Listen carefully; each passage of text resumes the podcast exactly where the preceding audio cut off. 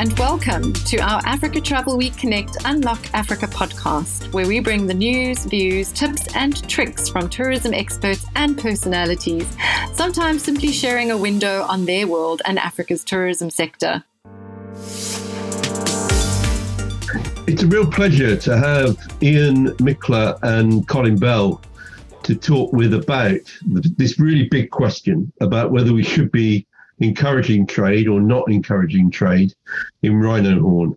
I've been very concerned lately about the increasing reports of rhino poaching, and it seems to me that it's a good time to actually raise the question of whether there's any way in which by trading rhino horn we could reduce the demand. If I'm honest, I'm quite skeptical, but I'd like to hear the arguments rehearsed. So we've got two people this afternoon to make the arguments for us. There's Ian Michler, who comes from the Sustainable Institute at Stellenbosch University. Um, been heavily involved, as many of you will know, with Bloodlions. Um, and we've got Colin Bell, who's an economist who has been a wildlife tour operator for many years um, and was responsible, I think, or played a big part in the introduction of rhino to Botswana. But Colin, do you want to to start to explain to people your views about whether we should or should not be encouraging trade in rhino horn? Thank you, Harold, and good afternoon, everybody. Yeah, it's an interesting topic and something which Ian and I have been really passionate about and very um, kind of involved with over the years because we witnessed an extinction. And the extinction was rhinos in the wild in Botswana. In the 70s, and in the 80s, early 80s, there were rhinos everywhere. Uh, well, not everywhere. In Botswana, you can go into the Moremi, in Chobe, and we'd see rhinos just about around every turn. And then over the years, as we started to get to the mid 80s, we started to see fewer and fewer rhinos. And then finally, by about 86, 87, the lights went out. And it's an extraordinary experience to witness an extinction. And once you've witnessed an extinction, and when you go back to some of the areas where you watched rhinos frolicking around and doing their things, you have a huge emptiness as you look across those plains and you know they're not complete. There's a big missing element. And it says that witnessing when witnessing of an extinction, which I think really got us focused on to see, first of all, can we reverse the extinction? And then what to do to make sure that we don't have the extinction of rhinos in the wild throughout Africa. So it's been a sort of a a kind of a, a, project which Ian and I have been involved with for many years as we try to make sure that our grandkids will have the opportunity to view rhinos in the wild. So Ian Michler on the left, uh, myself on the right. We've both been around uh, in this industry for some time. But the interesting thing that both Ian and I have got business backgrounds. Ian it comes from a stockbroking background. I'm a trained economist, and I've had in particular a lot of experience with dealing with Asian markets. And you'll see why this becomes an important part of the story. But maybe we need to start off with this particular sort of comparison Bonteboks versus rhinos. Total number of Bontebok in the world, 9,000. Total number of rhino in the world, 22,000. And yet, because there is no trade in Bontebok, Bontebok are not endangered and their species are rising.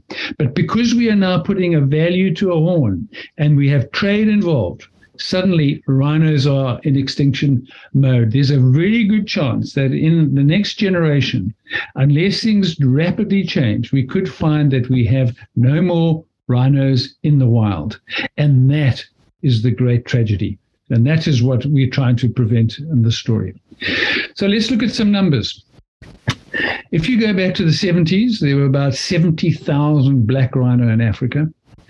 And today we've got about 6,100 throughout Africa, a 92% decline since I started working in the safari industry. White rhinos, there were uh, such a small number of white rhinos in the in the Hluhluwe Mfolozi area of South Africa, just a handful until they were discovered at the turn of the century 100 years ago. And slowly over time, they, they grew in numbers through some very careful work by Ian Player and his crew. And when you put the two numbers together, you'll see this is what the graph looks like of rhinos, total rhinos in Africa. And the most interesting number, the most interesting date in this whole process is 1993 1994. And that is the first time in history when both black rhinos and white rhinos started to increase in numbers together.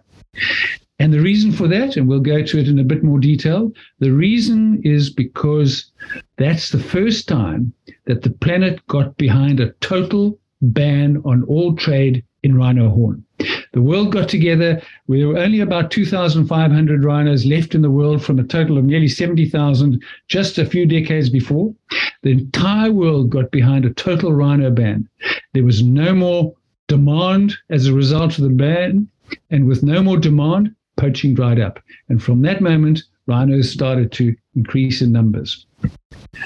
And if you look at it from a South African perspective, we came through a period when we had very few rhinos, so poaching wasn't an issue. We had a very uh, apartheid orientated security system where poaching, any sort of transgressions were jumped on and ruthlessly disposed of. So poaching really wasn't an issue. And we went through democracy until about sort of 2004, 2005. We started to hear stories about Vietnamese coming into South Africa.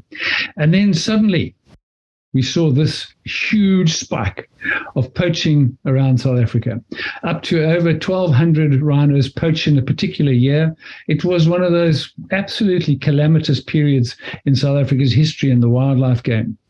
And then we saw a drop off.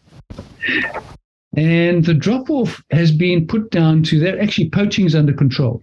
And as a result of that drop off, there's been a lot, lot of complacency. But if in the height of it, we saw all these graphs, WWF and everybody putting out these graphs of this extraordinary poaching scourge which we were going through. And remember, these are just the rhinos which they found poached. If a rhino was hit by a bullet and died six weeks later, that wasn't counted. So you can add another three, 400 rhinos to these numbers. And it was in the newspapers on a day in and day out basis. But today, because of this drop off in the number of poachers of a rhinos poached. There's kind of like an attitude, actually, the problem solved. But remember, we got reduced poaching because of COVID, number one, but because there are fewer rhinos to poach. But what we're seeing now is this is starting to turn. And unless we get on control of the story, that is our worry. And we're going to be seeing a rapid escalation of the numbers of rhinos poached and therefore the number of rhinos in the wild. And remember, Africa depends on a big five story, particularly South Africa. If we don't have all of the wildlife into the recipe of, of tourism and being, being in the tourism attraction, if we don't have rhinos in that recipe, we're going to see a drop off of tourism to Africa. And if we don't have tourists coming to Africa, as we saw in the COVID series, we're going to be in a situation we're not going to have the money for conservation. And clearly, what's happening today is tourism is driving conservation, and we cannot afford to lose one of our tourism icons. But let's start with what the story is all about. It's all about CITES, the Convention of international trade in endangered species of wild fauna and flora. CITES is the organization which around about 880 countries have signed up to. And under the convention, international law, international trade in rhino horn is illegal. Therefore, the onus is on those countries or parties wishing to change the legislation to conclusively prove that legalization of trade will be beneficial to that species. It is up to the proponents for trade, if they want to change the laws, to prove conclusively that trade won't damage the numbers in the wild. And to get a grip of what's happening in South Africa, if we go back 10 years and we looked at the white rhino population in South Africa, remember we don't have too many black rhinos, but the principles are the same. Round about 25% of all the rhinos in South Africa were in private hands. 75% 10 years ago were in national parks and provincial game reserves. Just 10 years later, the whole picture's changed. Now, 52% of all rhinos are in private hands and 48% are in national parks and provincial reserves. That's quite a swing around. And that's primarily because the government owned and managed uh, national parks and provincial reserves have been smashed by poaching. So the ratio has shifted very much onto the private sector side of it, uh, from a quarter to just over half of, half of the total population. But an interesting development in amongst the private ownership is around about 2,500 rhino, which are owned now by a handful of people who are spec- have speculated in rhino horn. And so they are buying rhino, they are breeding rhino, and their sole aim is to go and be able to sell rhino horn to make money. And it's all under the guise of conservation.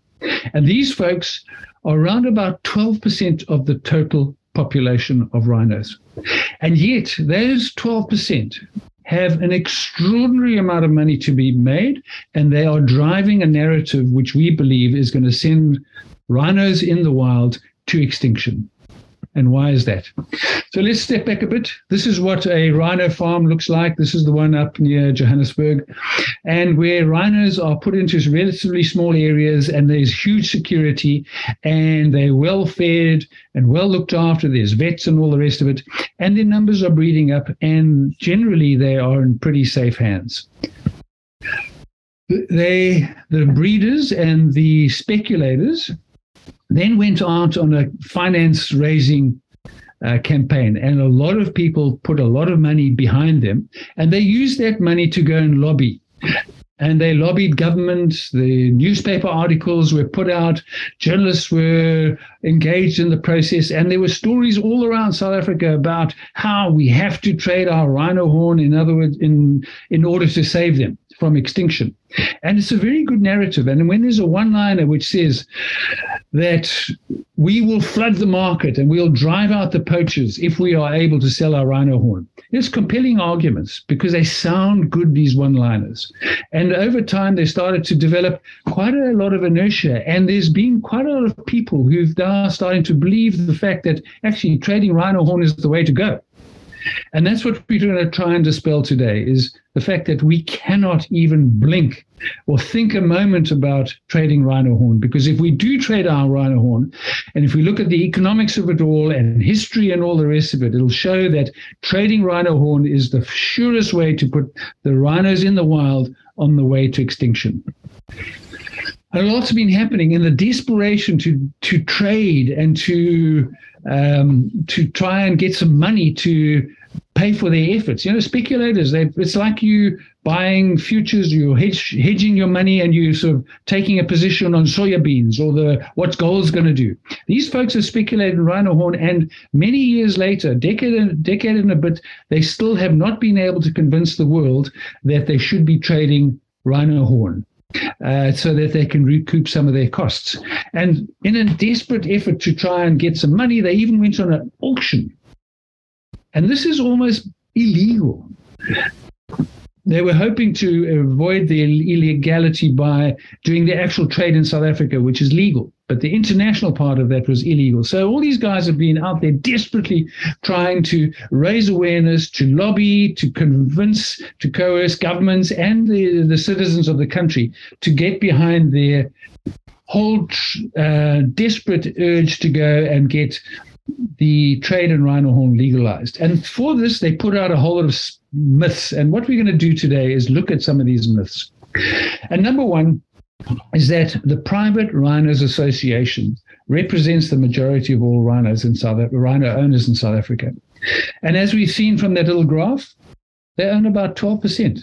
So when we see organizations like PROA, which is an organization which represents just the speculators, and they've managed to get a few other folks to come in, they do not represent anywhere near the majority of all rhino owners in South Africa. So please, folks, when they say they represent, no, they do not. The second myth they put out, and this is one of their main sort of marketing and one liner tools which they throw out on a regular basis is they say that South Africa can flood global markets with rhino horn from existing stocks, horn shavings, and you like you can shave a rhino horn every sort of second year and get one or two kilograms, and from future mortalities to satisfy Asian demand and stop poaching, if CITES legalizes international trade in the sales of rhino horn. So, so they go out and it sounds fantastic. We've got all the stocks of rhino horn sitting in vaults. We can go and shave rhino horn, and we'll flood the market. And if we flood the market, we're going to take away uh, the we're going to flood the demand, and then the poachers won't have any uh, market to sell their rhino horn to. Now we're going to prove that this is wrong. First of all, the pro traders have never ever commissioned a study to find out accurately the potential size of the global market if trade in rhino horn was ever legalized. Can you imagine that? You're going to the world saying we're going to flood the market, but they've never done a study to find out the size of the market. That to me is extraordinary and it's reckless in my view. So let's look at some numbers. In 1978, we do know for sure that the total number of rhinos in Africa is 65,000. In 1987, the total number of rhinos in Africa was 4,000. We had lost 61,000 rhinos in nine years. That is equivalent, the poaching numbers was the average over all those nine years 6,777 rhinos poached each year. And we think that a couple of hundred rhinos now is, is a lot. Can you imagine what this was like to have that many rhinos poached? That equ- equates to around about 45 to 50 tons of rhino horn a year. So the market from Asia, primarily at that time, a little bit of Yemen, was round about on average over nine years, about 45 to 50 tons. However, at the start of the period, there were a lot more rhinos, and at the end, there was only 4,000. And a few years later, there was only 2,500 rhinos left in, in the world. And at the so at, towards the end, you couldn't poach 6,777 rhinos in that year. So at the start, it was much higher. And round about 70 tons were poached in 1978 in 1979. 70 tons of rhino horn. So the market at that period was around about 70 tons of Asia was consuming 70 tons of rhino horn. Now the South African government went out in 2014 and they did a study on how much rhino horn South Africa can sustainably supply to the world. And they came up with five tons of rhino horn a year. That's from mortalities, that's from future shavings, and that's from future mortalities. So if the global market has been as high as 70 tons a year, how is five tons of horn per year going to satisfy global markets. What we're going to do if we do sell five tons to the markets, we're going to stimulate demand, and the Asian market's going to kick in and they're going to start demanding more rhino horn. And remember that Asian markets prefer wild products to farmed products. And all we're going to do is stimulate demand, and that Asian market's going to kick in, and we're going to put the rhinos in the wild in even more jeopardy. And if you just remember one thing today 70 tons of corn was the total market, and we can only supply five tons. So the myth of South Africa being able to flood global markets with rhino horn is a complete and absolute fallacy. We cannot do anything like that. Myth number three if CITES legalize rhino horn trade, revenues can fund rhino conservation and security. Let's look at the numbers. Well, first of all, CITES has got 180 members, and they need two thirds of all those members to change legislation. So we need around about 120 members, countries, they call them parties, plus one to go and change legislation. South Africa, at the best, can get maybe 20, 25 members to side with them, no more. And most of those sides are kind of trades with countries like Japan. Okay, you vote for me on rhino, I'll vote for you on, on whaling. But we will never get to 121 plus votes. The other converse is actually more true. All which is needed is 60 plus one votes to veto and there's well, well, well more than 60 countries which will never vote for it. So the chances of CITES ever legalizing rhino horn consumption and sales is practically zero. The second part of this uh, particular myth is that the rhino speculators don't know what price to set it at. They keep saying, oh no, we need the money for conservation, therefore the price must be high. But if you put the price high, the poachers are going to have a field day. And if you keep the prices really low, there's no money for conservation and security. So what is it? And they can't make up their own mind. But the other day, PROA came up and they said they would like to sell their horn to the market at $10,000 per rhino horn per kilogram.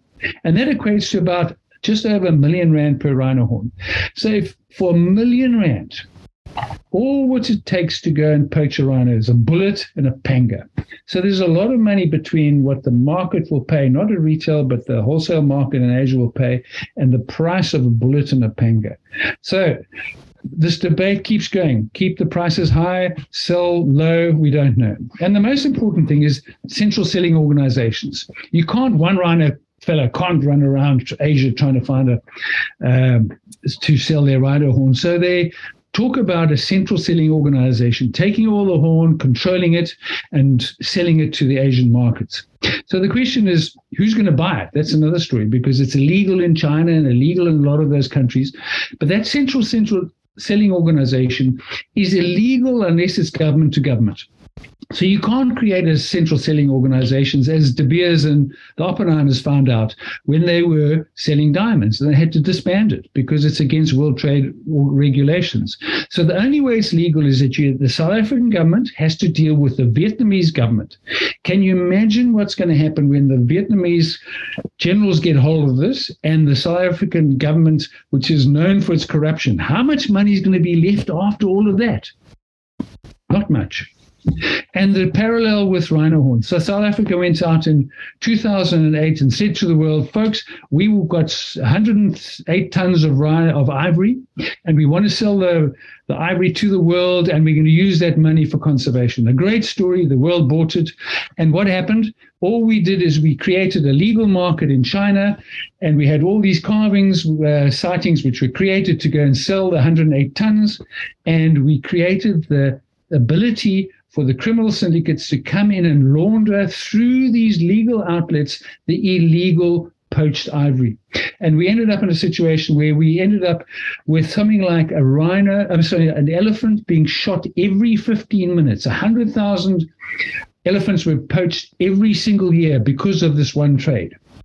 So this whole story that we think that we can go along and trade and create money and protect the animals from from poachers and is absolute fallacy because as soon as you have a legal outlet, you then have the ability for the criminal syndicates to launder an illegal poached product into the legal market.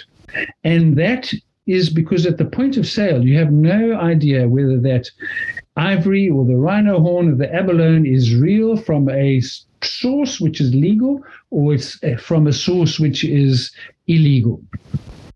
And uh, Professor Nadal had a lot to say about this. He looked at the whole world trade and from an economist point of view. He's from the University of Manchester.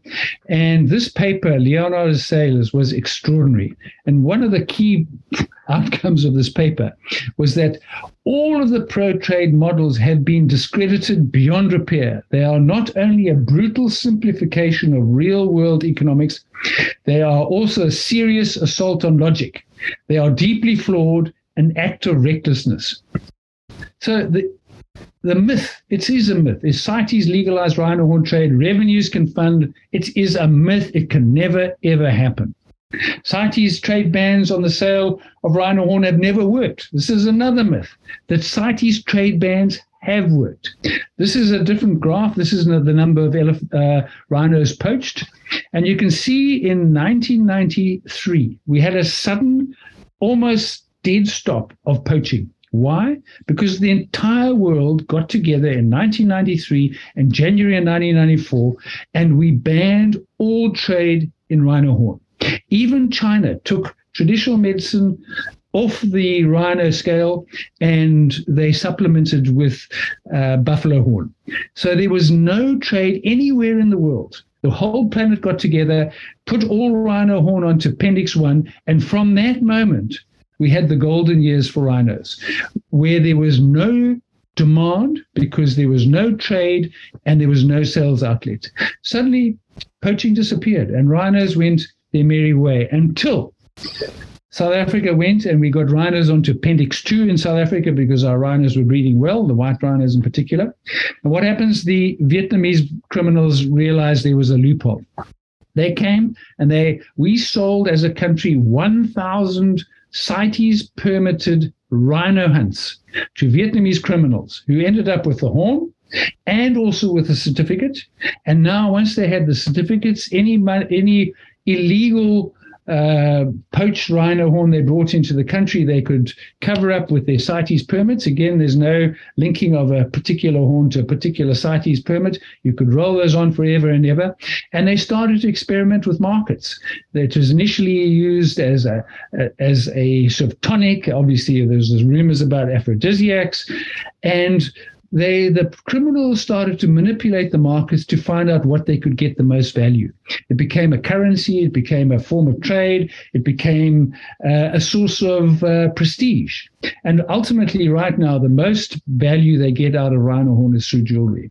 So we started, we opened up the the floodgates when we sold legal hunts to the criminals, and we opened up the floodgates by having CITES to for our local rhino. So the trade ban did work.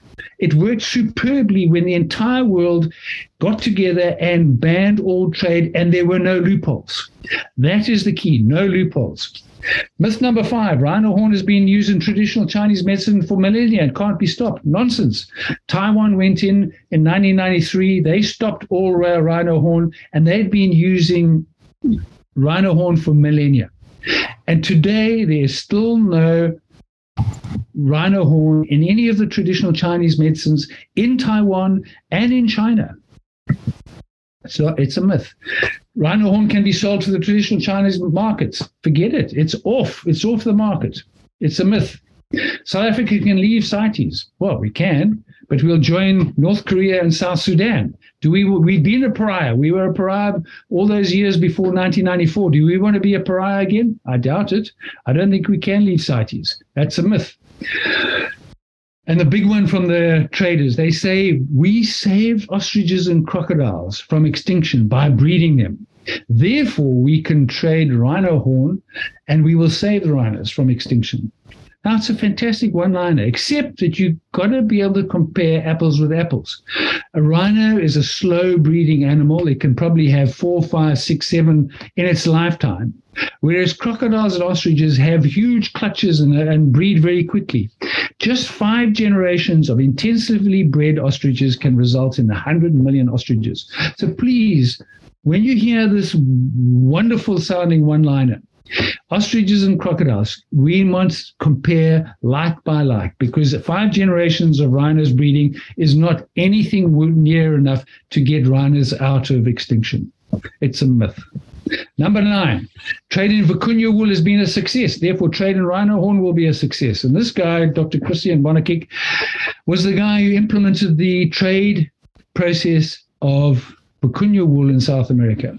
He was the biggest proponent for trade in vicuña. And they started these farms, they bred them up on the farms, and they created the market and the fashion houses of Europe vicuña wool because of its wonderful properties. But they suddenly did an investigation of what was happening in the parks. While the farms were thriving, the numbers of vicuña in the wild were plummeting. And Dr. Bonacic had this absolute epiphany, and he suddenly realized that his processes and his policies was leading the vicuña in the wild to extinction. And he came around South Africa a number of years and he spent three months trying to get the government and various authorities to understand that actually trade in an endangered species is the first way to bring it to extinction in the wild, as he had witnessed. So vicuña is not a success story. It was initially touted as a success story, but is a complete failure because the numbers of vicuña in the wild are plummeting. Myth number 10. Communities can benefit from rhino horn farms and therefore stop poaching. Fantastic. This is Kruger Park villages outside Kruger Park, Kruger Park on the right. Where are you going to put the rhino horn and who's going to benefit? If that's Kruger Park, you can see the green is Kruger, the light area is the communities. Do we put the park, the the rhino farm here or here or here or here? What about the people who live in the middle? It's such a myth that the actual pro have now withdrawn that, but they still keep trotting it out now and then because it can never work. And instead, what they're saying, and their next myth, is that communities therefore do not need to own a single rhino. They've done a complete backtrack because it's been the previous myth has been proved to be incorrect. They can be trained to produce curios, crafts, and other processed horn products like jewelry, health hydros, and TCM clinics. Oh my goodness. Great one sound wow, great sounding one-liners. It's a myth. Private sector has no incentive to keep and protect rhino horn and rhinos. And what a myth. Look at the Sabi Sands they have the perfect incentive, which is tourism and the revenues and the profits to be earned from tourism to make sure that they put the security in place to protect the rhino horn. And you go on and on and on. Look at all the private game reserves, the Shamwaris, the Kwandwes, the Amakhandlas, the Welgevondens, the, all these private game reserves around South Africa. They have the profit incentive to make sure that they protect their rhinos because that protects their business. It's a myth. So, what are the solutions? Folks, there is no silver bullet. And anybody who tells you that there's a silver bullet for rhino poaching is smoking his socks. There has to be two programs. There has to be an international program in Asia and internationally to go and reinstate full CITES Appendix 1 trade bans without loopholes. We have to get rid of the loopholes just like we did in 1993. We have to ramp up the demand reduction campaigns as they've done with shark fin and others. And we have to have huge international trade and political pressures which are united as one. And then locally, First of all, we need to copy Nepal. What does Nepal do where they've got rhinos in the wild with almost zero poaching and they're so close to the markets? They do a whole lot of things. They stop the mixed messaging. There's no story about, oh, don't bite our rhino horn, but buy our rhino horn. They target the kingpins. They have whistleblower funds. They have effective security, law enforcement, first responders. They have effective judicial systems, and penalties are harsh. They tackle corruptions, and South Africa needs to do the same inside our South African National Park and the provinces. But most important, communities need to be fully integrated to the tourism and wildlife industry. And I guess this is where we're going to end off. And Ian, it's going to be over to you. I love this quote by Wangari Maathai. She's the wonderful Kenyan woman who wrote the most extraordinary book about trees and all the rest of it. The generation that destroys the environment is not the generation that pays the price. My big worry is if we continue down this road to try and get rhino horn trade legalized, my great grandchildren will not see rhinos in the wild. And that would be a tragedy. So, Ian, over to you. Well, thanks, Colin. So I'd like to just reinforce um, uh, on, on a few of the points you made. So um, the first one was the issue around changing the law. Um, and this is very important. So the law is in the favor of no trade. Uh, as it is with any criminal legal situation, you have to prove beyond reasonable doubt. Um, here, we're talking about have to show conclusively that changing the trade laws would benefit the species. And uh, I think what I'd like to add here is that in conservation, this aspect is also central to carrying out what we refer to as the precautionary principle. Now, the precautionary principle is in all the IUCN documents. It's a very, very, very central part of uh, management and, and, and research um, in the environment. So one cannot implement change in the hope that things will be different. And, and that's what the pro trade lobby are doing. Um, the, the precautionary principle is there to avert risks and serious or irreversible harm to the environment, particularly in the absence of scientific certainty. And so, on that basis alone, there should be no trade. There's too much uncertainty. They have no conclusive evidence. I think another point I'd like to reinforce here is that um, blaming the fact that there is no trade as the reason for the poaching crisis is a self serving argument. And it's based on mismatched reasoning. There is no science out there that clearly shows this link. We have a, instead, we have a poaching crisis for a host of other reasons corruption, poor management, the false claims for usage and benefit, socio-economic circumstances around our national parks, and, and massive criminal elements. These are the reasons we have a poaching crisis, not because there is no trade. So those are the issues we need to focus on, not on trying to legalize a trade. Um, I think uh, Colin's slide on flooding the markets, I think it was myth number two. Um, uh, yes, this needs to, this point needs to be reiterated here. Flooding the markets is simply wishful thinking, and it's very poor or even dumb economic arguments. And and that many many economists out there have have written about this.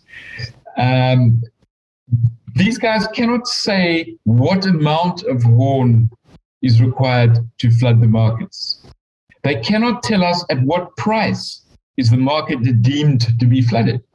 And neither can they tell us at what level will the poachers exit these markets. Pro traders have no answers to these vital questions in economics. And so it is my assessment that, in fact, with high levels of poaching across this continent, I mean, sorry, with high levels of poverty across this continent, any price will continue to encourage poaching, whether it's at $5,000 a kilo, $500 a kilo, or $50 a kilo. Poor poverty, I mean, high poverty levels, poor socio-economic circumstances will encourage poaching. I think another point I'd like to emphasize on, on the poor economics is that in, in all the pro trade arguments, there is no recognition or understanding of the demand side. So everything that they put forward is on the supply side. How much horn can we supply? How many live animals can we supply? But none of them give any recognition or effort towards the demand side. And that is where the dangers lie. Let's also remember that if we legalize trade, we are destigmatizing an otherwise illegal products. And when you destigmatize something, you also fan the demand. What will happen if demand doubles or even quadruples? Can you imagine the size of the Asian markets? Try and figure that the Asian markets over a billion, 1.5 billion potential users, and we now start fanning the, the, the demand side. We don't have enough rhinos to supply, not even remotely so. And the pro trade lobby has very little to say on that side of the equation. And that's where the dangers lie. Um, I think it's also important to, to, to emphasize this apparent link between farming and conservation. I'd ask the question is where is this link between farming and conservation? Instead, I'd, I'd say that farming or commodifying rhino and horn has nothing to do with conservation. It's a completely false link. These are commercial speculators, as Colin has pointed out, and they're farmers, and they've hijacked the conservation agenda to serve their financial interests. And let's also remember that farming is all about human selection techniques. It's not about natural selection. It's about human selection techniques.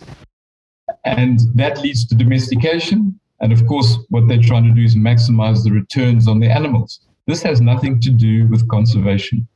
And again, so linking the two is just mismatched reasoning and a very self serving argument, in, in my view.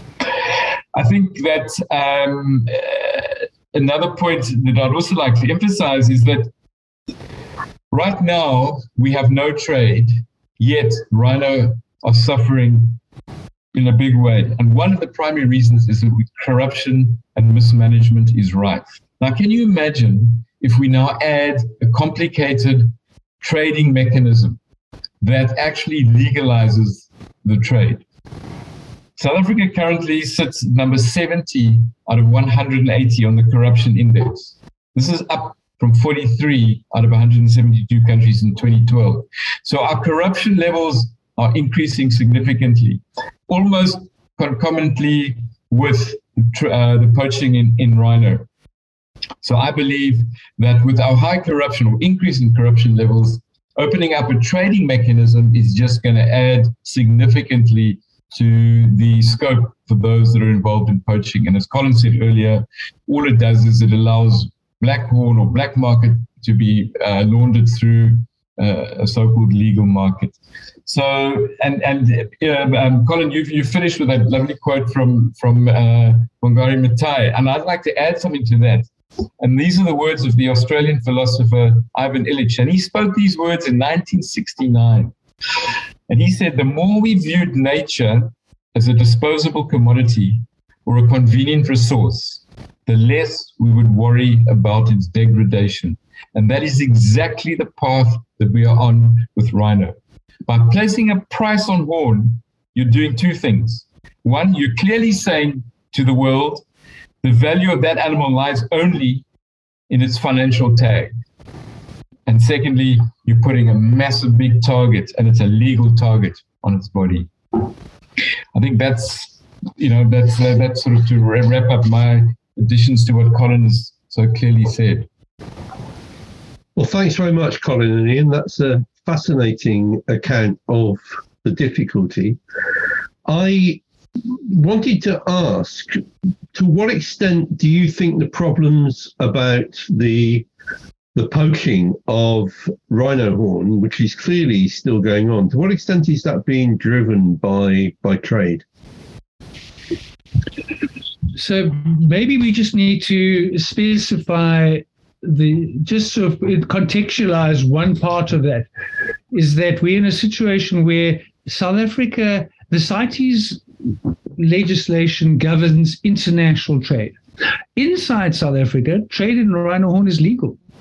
So we've got this strange situation. We've got the speculators desperately trying to sell their stuff, and that's what led to that auction and all this type of stuff. So we've got a situation that there is trade here, but it's the promise of trade.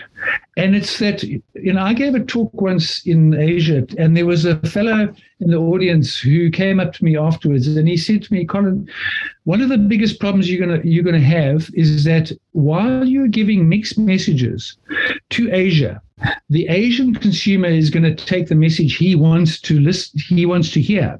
And he said, I'm a consumer. I love my food and I love my shopping and all the rest of it. And I'm hearing from Africa that we mustn't buy the rhino horn from you. And I'm hearing from people in South Africa that they want to sell rhino horn. I will take the view which suits my soul being, which is my I'm a consumer. And I will then go towards that because if there's people saying that we can trade it, I presume it's legal and I'll go and buy it. So if I'm offered rhino horn in Asia, I'm hearing that it's okay to buy it. And I think the problem is once we have loopholes, we start to then aid and abet the demand supply, the demand side of this whole story kicking in.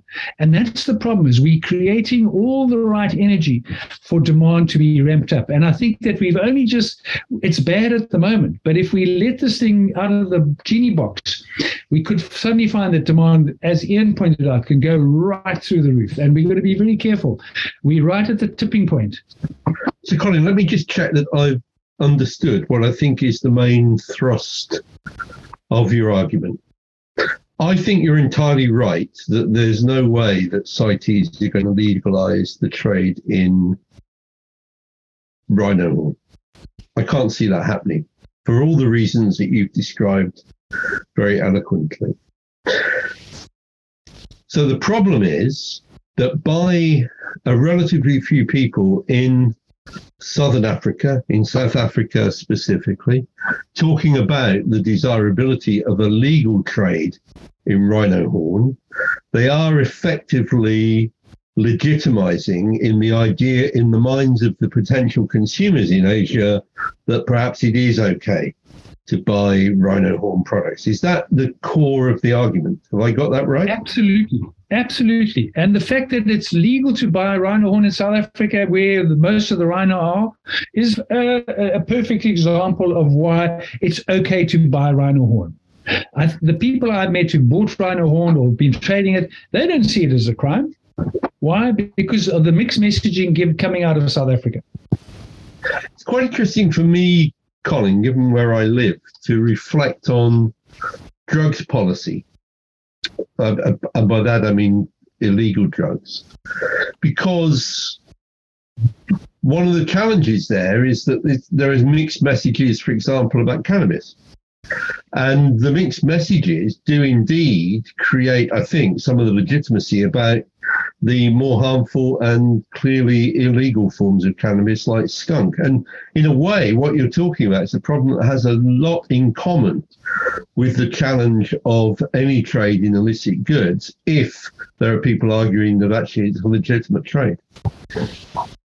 Absolutely, Harold. And, you know, but look at Tiger, look at the lion bone trade, look at uh, abalone, look at uh, American ginseng, look at bear bile. All of these pro- products, when you have a legal outlet. And in South Africa, we grow abalone perlemoen. We grow it here. We've got a few farms. So we're legal outlet. But what's happening in the wilds? Our perlemoen are being smashed because once you have that legal outlet and you can go to restaurants in Singapore where you have 500 diners all eating abalone because it's legal. But at the point of sale, you have no clue whether that abalone on your plate is from a legal source or an illegal source.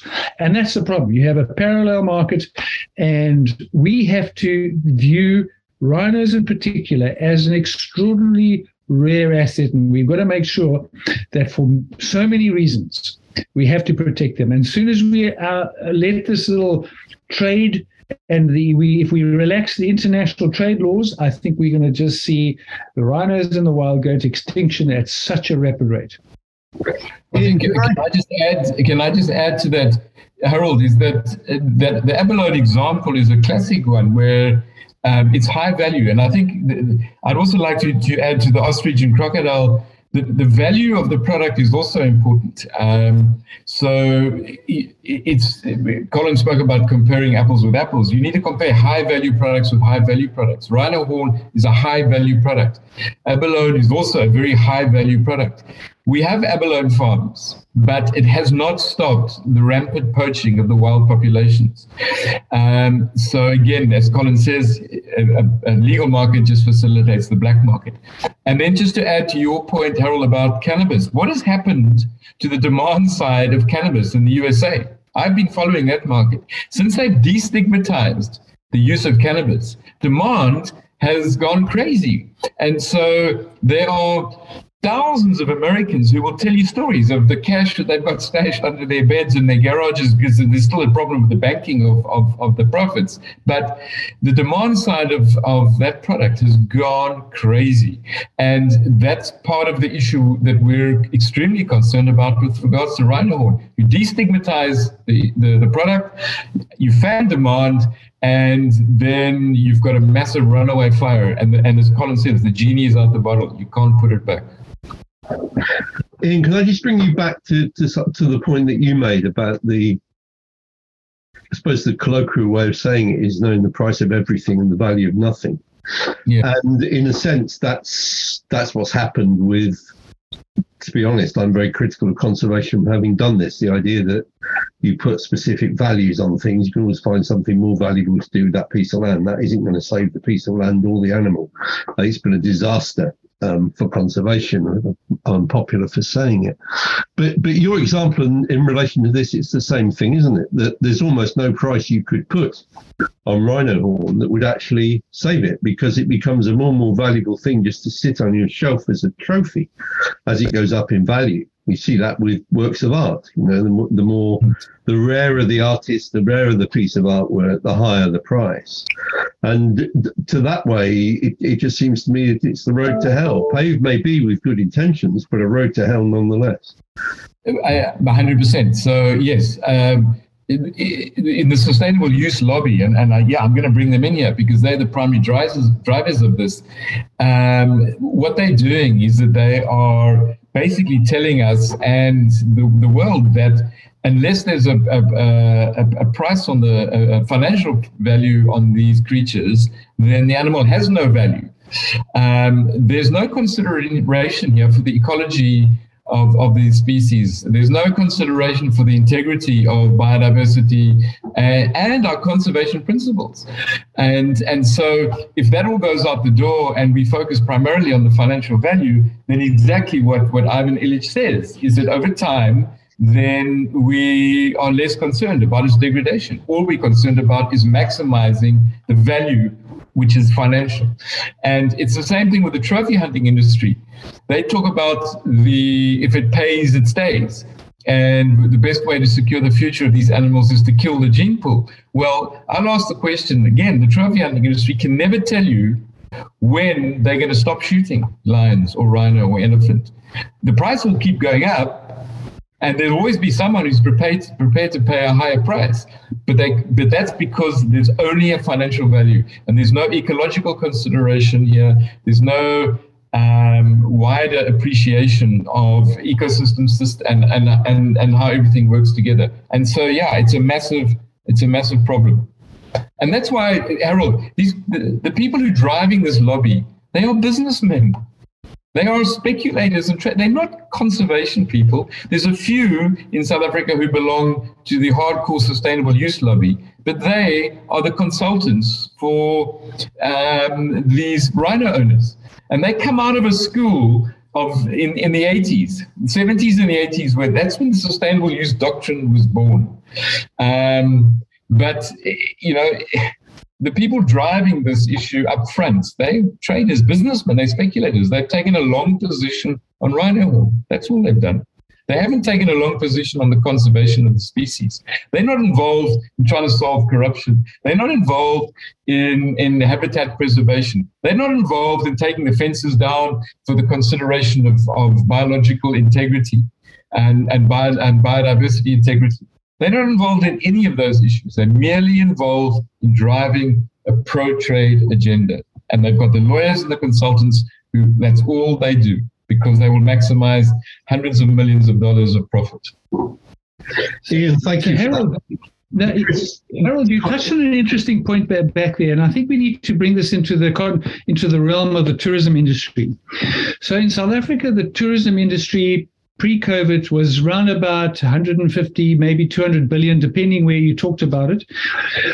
so it's a massive industry, and it employs uh, about 1.5 million people directly and indirectly. And when you add in the dependent factor, one in six or one in seven South Africans depend on tourism to put food on their table every day and send their kids to school. That's a hell of a big industry in South Africa, and that's largely on the wildlife and on the big five. Now, in contrast, if you went and took the Proa organization or the speculators value, they say that they're going to settle on $10,000 per kilogram of rhino horn. And we can supply five tons sustainably per year. So, in other words, for five tons, times that by the $10,000 times 18 uh, rand to the dollar, that's 900 million rand a year. So, for 900 rand 900 million rand per year, we're jeopardizing an industry which is 120, 150, 200 billion. In other words, not even 1% of the total tourism industry is value and contribution to South Africa. We want to jeopardize that 99% for 1%. It doesn't make sense. Why should 1% overrule the 99%? And it's the 99% of the tourism industry, which is not for hunting and not for trade and not for all these different things. They're there to make sure that the guests who come to South Africa have a great time and that we looked after and they have a great experience and they go back happy campers. That is the bulk. That's the 99% of this industry. And that is where the jobs are getting created. That's where the one in six or one in seven South Africans get their revenue through directly or through a relative. And we cannot be in a situation where the 99% is jeopardized by the 1%. To me, the tourism industry is the driver for the future of conservation of all these wild places because of the revenues which they generate. The problem we've got right now is that obviously COVID took a dent in that, but we're rebuilding very quickly. But we have to have a functioning ecosystem and a fully diverse ecosystem to t- attract the tourists. Otherwise, they're going to go elsewhere. We we take out one of our key selling points, and I see. I believe our tourism numbers will drop. Our ability to employ people will drop considerably even further. I think the biggest issue then is that if that is the 99% is there, why are the 99% never consulted?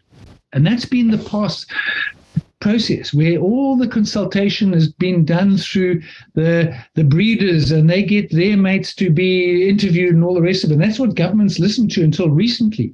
And now finally there's a white paper which will reverse that. But the pro trade lobby is fighting back hard because they're the 1%, but they don't like being the 1%. They want to be the 99, but they're not the 99.